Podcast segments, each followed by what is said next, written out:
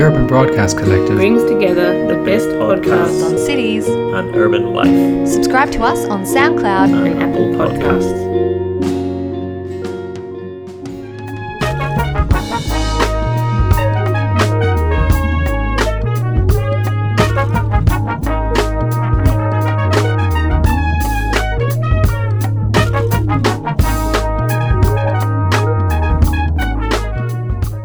Podcast is supported by Maddocks Lawyers, the lawyers to call when you need simple solutions to complex problems.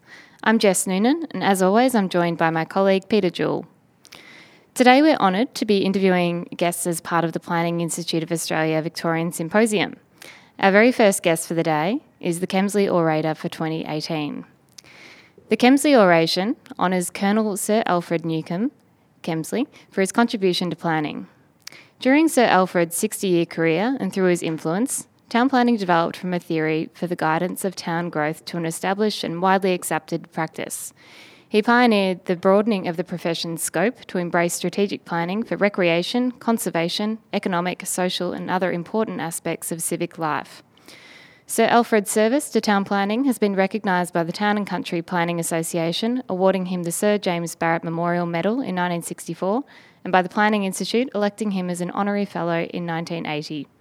This year, we're honoured to be joined by New South Wales MP Pru Goward, who is the member for Goulburn, Minister for Social Housing, Minister for the Prevention of Domestic Violence and Sexual Assault, and Minister for Family and Community Services.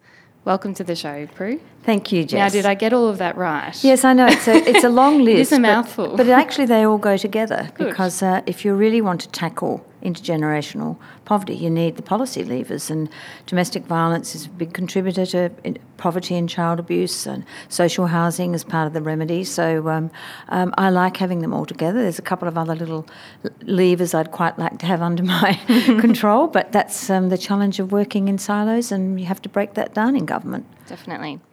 Now, we have many interstate and international listeners. So, for their benefit, can you please tell us a little bit about your electorate of Goulburn? Well, Goulburn is a country electorate, um, so I'm a girl that started life in Adelaide, has mostly lived in cities. We've owned farms, but we've basically lived uh, in cities, and the joy of living in a regional community has been something I had n- never expected to happen. It's, it's, about more than being able to park right out the front of the shop. It's about knowing everybody you see when you walk down the street. Uh, the kids are, are, well looked after. You don't. I mean, the crime rate's very low in uh, a regional area like ours because you know the old lady will say, you know, pull, pull, your socks up, stop doing that, or I'll tell your mother, uh, which is what used to happen more broadly once in Australia. But um, did your children grow up there as well? No, no, no. no. I've okay. only lived there for um, uh, 12 years. What's the population of Goulburn? It's about 10,000 people. Mm. Now, you started your career as a, as a journalist, I believe, then mm. you were a reporter, and then a political commentator with the ABC. What were the driving forces behind your decision to actually move into politics? Well, I guess I'd observed politics for a long time as a journalist because I worked for a long time in Canberra. Um, I was Sex Discrimination Commissioner for um, six years, and that introduced me in a very direct way to public policy. I'd also worked in the Prime Minister's Department, um, so I was fascinated by public policy. I obviously enjoyed advocacy. Um, as a journalist, particularly uh, having your own show, I had a lot to do with um, the community of Canberra, and so I liked working with people and listening to people and learning from people. So really, politics I thought was a sort of natural fit for me. Little did I know that it was much more complicated than just representing your community and being interested in policy. Lots of stakeholders you have to manage, lots of relationships, including in your own party. Uh, but, you know, I was to learn all of that, and um, it's been for me a fascinating university of life. I bet. Uh, Pru, how do governments speak plainly about difficult subjects? Talking about the public policy, I mean, are, we face a lot of challenging uh, questions, society, on lots of fronts. How do governments speak plainly on difficult subjects? Well, there's two points there. One is how do governments speak plainly, and uh, it's very easy. And I notice this myself, even having been a broadcaster. You get infected with public policy speak. Uh, and it's quite impenetrable language, and you have to keep reminding yourself that the person listening to you wants to understand how it affects them, not in globo. So you have to constantly remind yourself to break it down to this is how your life is going to change, or this is how we want your life to change. But when the second part of the question was about difficult decisions, difficult policy areas, a, a mistake that I think Liberal governments particularly keep making is we're very good at solutions, um, but we're very bad at actually telling people they've got a problem. So suddenly you come in with a bit of reform, and the public's completely unprepared for it. They had no idea there was this problem.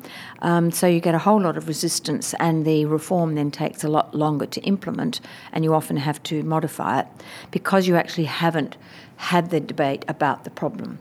So I think one thing that governments probably always couldn't do better is scope the problem, uh, ensure that the public is with them on the journey, whether it's population policy, um, uh, pollution, uh, obesity, intergenerational advantage. Start to build the case for why you need to change before you introduce the changes. So, so does that treat the electorate like uh, in a mature way? Do you think? Um, I guess that's a way of putting it. Uh, I don't think it's not done because we don't respect the electorate. It's because you sort of get in, you're in your own world. You know, I see all the figures about intergenerational disadvantage. I see the, all the, stu- the stories and the, um, the evidence about child poverty. I see what happens to children in foster care when they have 12, 13 homes. And then you decide you'll do something about it, but you just forget that the public hasn't seen what you've seen. So it's just because you become so immersed in, and you're hungry, hungry to get on and with change. Um, and it's a, oh, it's a lesson I've, I've, I've not learned several times. I've made that same mistake of not preparing the public for the changes. Is it sometimes overwhelming, Pru? I mean, you, you, you know, you've got some very sensitive portfolios. Mm. Is it sometimes overwhelming in the negative some of the statistics you're seeing of problems out in society? Well, uh, um, it's only human to yes, be overwhelmed like the, that. The stats are overwhelming, I agree, but more overwhelming is when I have to read the case reports on what happens to children, how terribly adults treat children, and how terrible people's lives are. Uh, people in public housing, the way they treat their houses, the way they can't manage their lives. Um, it's very confronting, and I know that many people uh, get support so that they can keep doing it. I've fortunately just had a terrific team around me, and we can basically do a bit of downloading. Um, and you just have to keep it in perspective that that is what should make you hungry for reform because you don't want to keep reading those reports because you know what they mean for people. Mm. You were saying this morning in your oration, um, or you were explaining about the need to um, provide independence to those people in that situation rather than just, you know, the band aid approach, mm. which is probably where we've been in mm. the last few years. Mm. How do you see that changing moving forward? Or how do we change that? I mean, as William Pitt said, the aim of government is to make people's lives better, to do very little very well, to keep, in other words, to keep out of people's lives where you can, uh, but to make their lives better. Uh, and living a life of welfare is not making people's lives better. It's it's it's stopping them from sliding into homelessness and um, death and, and early death, but it's not actually giving them uh, personal efficacy. I mean, surely the purpose of life is for us to live independent lives where we make our own decisions, we earn what we need to earn or what we want to earn, we spend it the way we want to spend it, and we do the things we need to do and want to do with our families and children. Um, so that's why economic independence is so important for women, uh, so important for uh, people from low income groups, uh, that should be the purpose of social policy to give people who start life without the advantage of independence the opportunity to be independent. Um, and uh, I guess that's that's where we need to be. But I think historically, welfare policy, which you know started with charities really, um, and the old English charities, the churches had a lot of charity. It was really about sort of putting band aids on terrible lives. But nobody ever said how can we actually get this person from living in one of our little cottages on, you know, thin gruel and a basket of scones that we drop off to them? How can we get that person back on their feet, earning their own money, living in their own house, and living better than we can aff- afford to provide to them? Uh, and I think for a long time, Australian governments both sides have not really asked that second question about giving people opportunity to change and have better lives. But I think that's where social policy is now headed, and um, it's difficult. Uh, it's much more difficult than just putting band aids on things, but um, it's where we need to be going. You um, you mentioned a couple of really interesting examples which I wasn't previously aware of, in, again in your oration this morning. Um, one of which was the fact that New South Wales is providing free TAFE to domestic violence victims um, For retraining? For retraining, that's that's an amazing initiative. Well, Is that's there- all part of giving women, mostly women, uh, the opportunity to get back on their feet with, with skills that can make them part of the workforce. What, what what are your thoughts on how do we get women back into housing? What's what's your what's your policy position on that? Uh, well, we do. Uh, we make uh, homelessness a priority, and obviously women with children a particular priority for public housing. Uh, look, housing affordability in the private sector in Sydney is a nightmare um, because rents are very high and there's huge pressure on our housing resources. Um, but again, it all comes back to ensuring there are lots of opportunities for people even to leave Sydney. I mean, big country towns like Goulburn have um, we have low unemployment. Uh, uh, Orange, there's a, any number, there's a ring of um, good, strong regional economies where people can live. So, it's, but it's a matter of giving people the opportunities uh, and uh, where they can live in decent housing, um, but also I think ensuring that they can do that independent of government.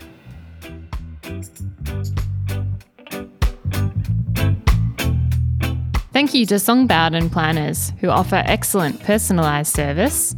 Call Dave Song or Dan Bowden through details on our website. Also, we thank Victorian Planning Reports, our very first supporter. If you want the A to Z of planning decisions in Victoria and excellent editorials, please get yourself a subscription to the VPRs. Details on our website.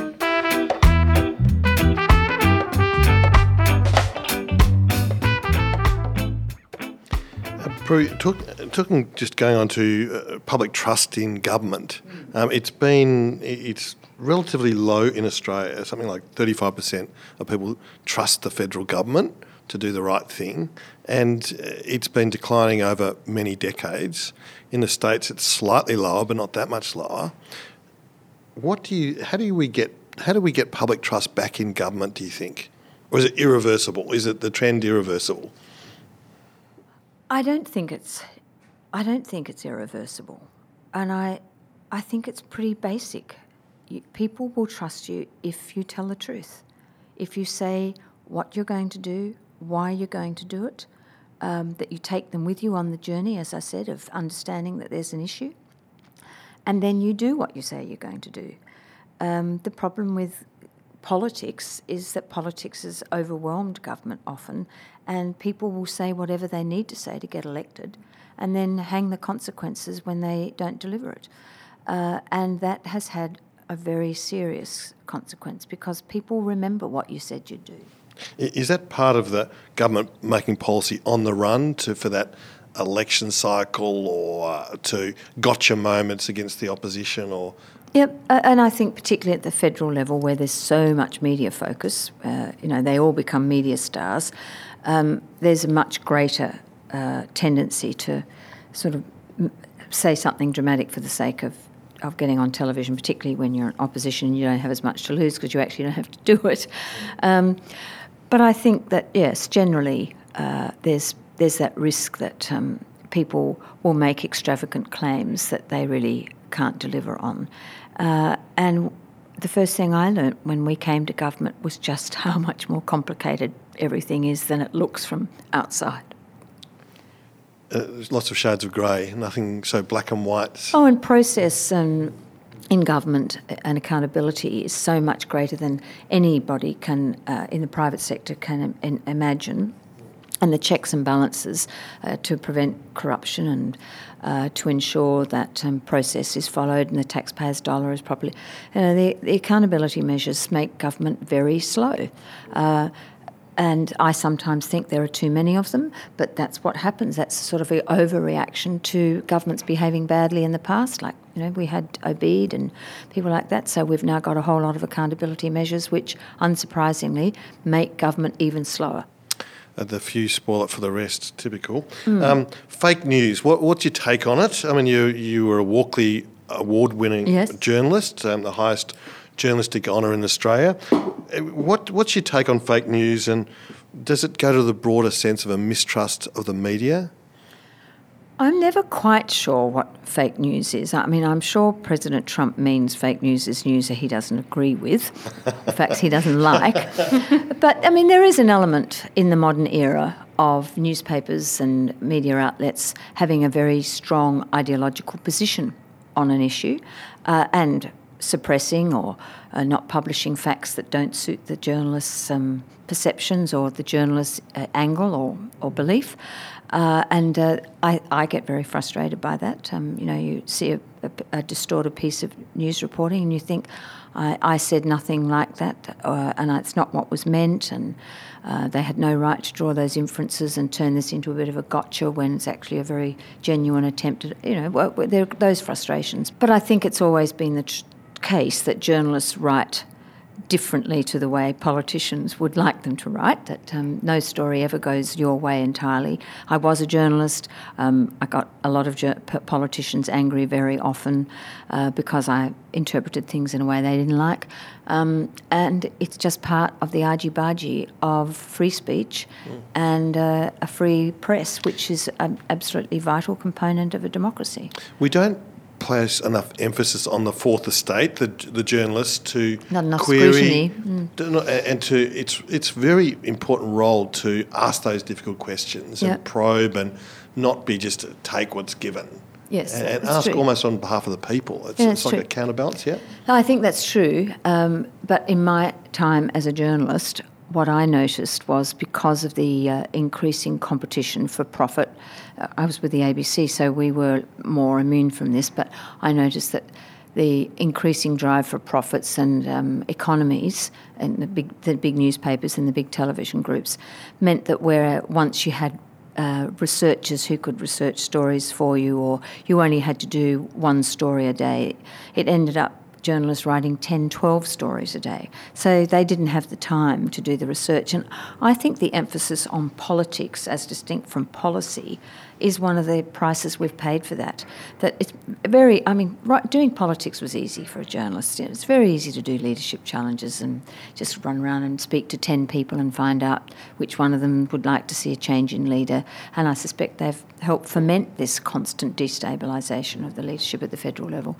Um, much harder to do an insightful piece on a policy to understand the nuances of tax policy or child protection policy or social housing policy, whatever it is. Um, and unsurprisingly, with the resources available to journalists, they don't do it. Moving on slightly, you were a planning minister a couple of years ago. What were your initial impressions of this very large and complex um, area? Well, it, I was first of all puzzled by why was so complicated because it seemed to me a pretty straightforward thing to have to do. That uh, you have to balance a whole lot of competing interests and come up with something that a, a plan, whether it's a permission to, to uh, allow a coal mine or a new uh, a new suburb or where you would increase densities and things like that. So at the outset, I thought, oh, well, this is pretty straightforward because all you have to do is balance competing interests and come up with something that sort of works. and then I discovered that you were never going to get that balance and you would never please anybody and you could easily be the most hated person in the cabinet. Yep, that pretty So much what sums it looks simple actually turned out to be impossible. Planning. Mm. Um, planners often get hot under the collar about ministers rejecting their advice. Uh, it, it's uh, it's sort of said, oh, the, the minister's office has sent it back. They they won't accept they won't accept the recommendation. Now, the, the planners uh, obviously think that they know all the answers or are very wise, but at the end of the day, it's the minister who makes the ch- decision. What sort of things? Depends what it is. Yes, We've uh, got a lot of arm's length decision making by the department. For example, the department uh, on a proposal for a coal mine, uh, it would be the department's report and advice to the planning independent planning commission that has nothing to do with the minister's office. That that has to be at arm's length from us. Have you have you overturned advice coming up to you as minister, And if so, what was the sort of, without the specifics, sorry, but why, what sort of thing made you, in your mind, think, no, I'm going to go a different way on this? I don't know that I overturned advice, and uh, we have very strict rules. If a gov- if a minister rejects advice, we've got to make it very clear why we've rejected it. To, again, because of the corruption uh, questions. But I've certainly questioned um, uh, people's views on on a matter and um, where they were going. Uh, and I guess in the end, uh, a minister has to take account of a, a bigger stakeholder group, even than planners. Um, I say that your a planner's job is, you know, to balance competing interests and um, and views on the use of the environment and what have you. But uh, very much the minister's job is that in, in spades. It's a much bigger problem, uh, and um, and of course the consequences, the flow-on effects, the uh, any precedents that it might create as well. So. Uh, inevitably, there are political consequences of this. Uh, people, uh, to a, what to a planner might seem to be the right thing to do, uh, the minister might know is going to have incredible political repercussions. I mean, who would have guessed that removing some um, uh, Moreton Bay fig trees from the side of a road to make way for a light rail uh, would have created the enormous backlash that it did in Sydney when we planned the light rail. Um, I would, I mean, if Moreton Bay figs were, you know, an endangered species or something, I might have been less surprised. But um, it was the beauty of them and the fact that they'd always been there, and it was a beautiful avenue that disturbed people. But that wasn't how planners saw it, and indeed, in the first instance, really how the, min- how the government saw it, because they were intent on building a light rail. Um, so, I guess feedback from the community is something we need to take account of in a way that a planner doesn't always have to. Do you see a need for a national um, settlement strategy or a national growth plan for Australia? I think there's something to be said for a national population policy. Uh, and I noticed that the federal government started talking about, well, we could place people in regional towns and not Melbourne and Sydney because our infrastructure is like Melbourne's infrastructure, just groaning uh, under the weight of the huge numbers of people that come into Sydney every year. So I noticed that the government's sort of starting to talk about what we might call elements of a st- settlement strategy. In other words, what, what is our population target and where should it be? Uh, and I think we need to also take account uh, of our environment. For example, the hinterland in the southeast corner, and indeed, you know, uh, southern Australia, is very dry. And I really do question how many more people we can carry much south of Sydney when, once you go inland, and including uh, Victoria, north of Victoria, north of Melbourne. So I think water is going to be a constraint in certain parts of Australia too, not in other parts. Um, but whether or not that's something the federal government should um, should own as distinct from take leadership on, given that the state's constitutional responsibility is for land management, um, I think is a different question. It, to me, it really should be a partnership because the states have land use management, um, the feds control immigration, and in many senses, fertility policy, which are the two levers of uh, the drivers of population increase. Uh, and uh, of course, we both, both state and federal, have responsibilities for water management. So that would tend to suggest that it, we come to a collective view on what sort of settlement strategy and population and growth strategy we have. But I would be very disappointed if it was something that was imposed on the states by the federal government because they don't have the levers, they don't have all the constitutional authority, and nor of course, does that mean they have the insights that a state government would have? Mm, it's a partnership, isn't it? Yeah. Pru, where do you get your sources of information apart from briefing notes? Um, what's where's where's your sources of information you are inspired by? Well, every now and again, you do an overseas trip and you see what other countries are doing, uh, and you come back and you think, we could do that, we could modify what we're doing here, or I could take that and modify it. And I've done that certainly with domestic violence policy, a very successful trip to the UK, um, uh, cannabis policy, similarly. Um, but you also read things, you talk to people.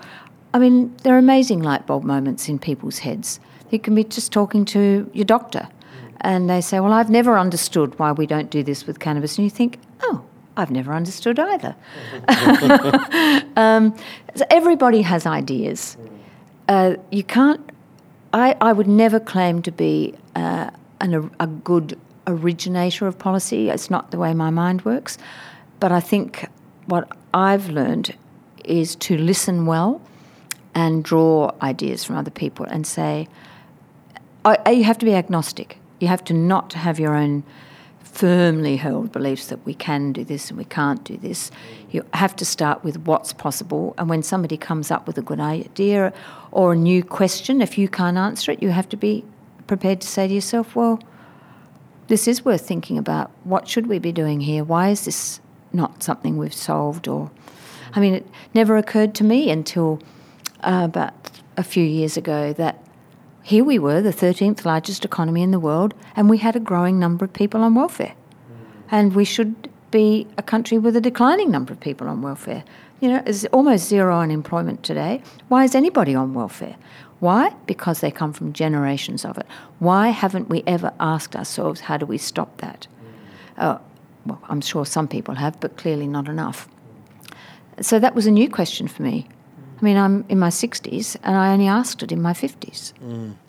I, am reminded of that saying by, I think it's Premier Deng or from China who opened up the markets to capitalism. He said, uh, it doesn't matter whether the cat's black or white as long as it catches the mice. Mm. So it's that breaking free of ideology, do you think? Yeah.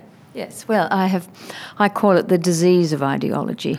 Um, I, I, think um, you you cannot be an effective government if you are held back by fixed ideas.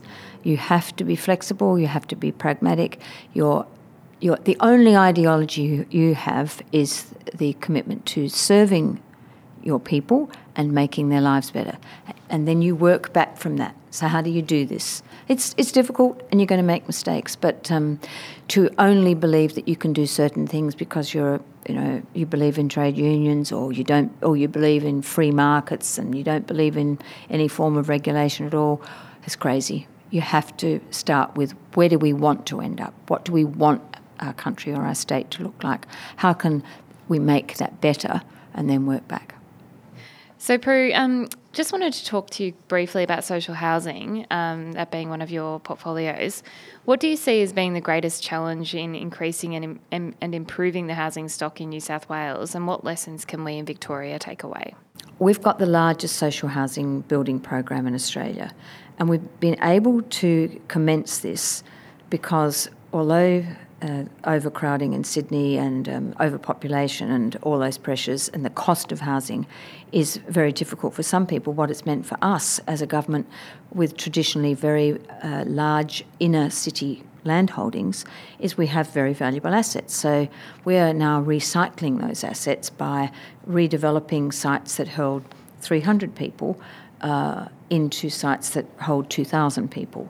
Um, whole built communities uh, where you can have a school, you can have a childcare centre, you can have some work opportunities close to public transport, close to major roads, uh, with some open space.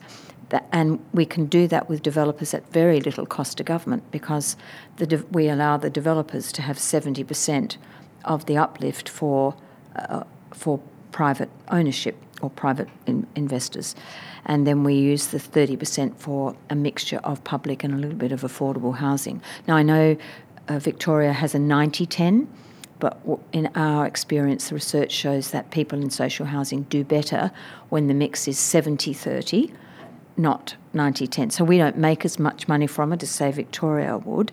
Uh, but we have more public housing coming out of it. Uh, and in our experience, and what you can see from the research, is that uh, social housing families do better when they're when they're living next door to families where dad does go to work, uh, there aren't drug dealings during the night, uh, there's no domestic violence, uh, and you know people have functional lives. Because what we've all learnt from the terrible, terrible estates including high rise estates, as we've got in Melbourne as well as Sydney, um, public housing, is that uh, it just compounds disadvantage. And to have little kids watching people dealing drugs in their corridors and in the back lanes behind their building, to meet old people who won't go out of their of their houses uh, other than to do the shopping because they're too frightened of the druggies and um, the violence, uh, to have people with mental illness not being managed in public housing and terrorising people on their floor. That's no way for people to live, and um, that means that not only is the Communities Plus program, which is this um, redevelopment of existing public housing land, a good economic policy because it enables us to house more people and create and increase the number of public housing properties. It's also much, much better social policy. In terms of the role of think tanks, um, think tanks contribute to the public discourse. Universities have in the past, but seem to be less so. Um, how healthy is the planning commons, into well, or the public policy commons, if you like, the people putting input in and from a whole lot of different fields? I think sometimes I think there's still too much ideology that everybody goes to their corners and um, uh, you only get research that suits the beliefs of the researchers.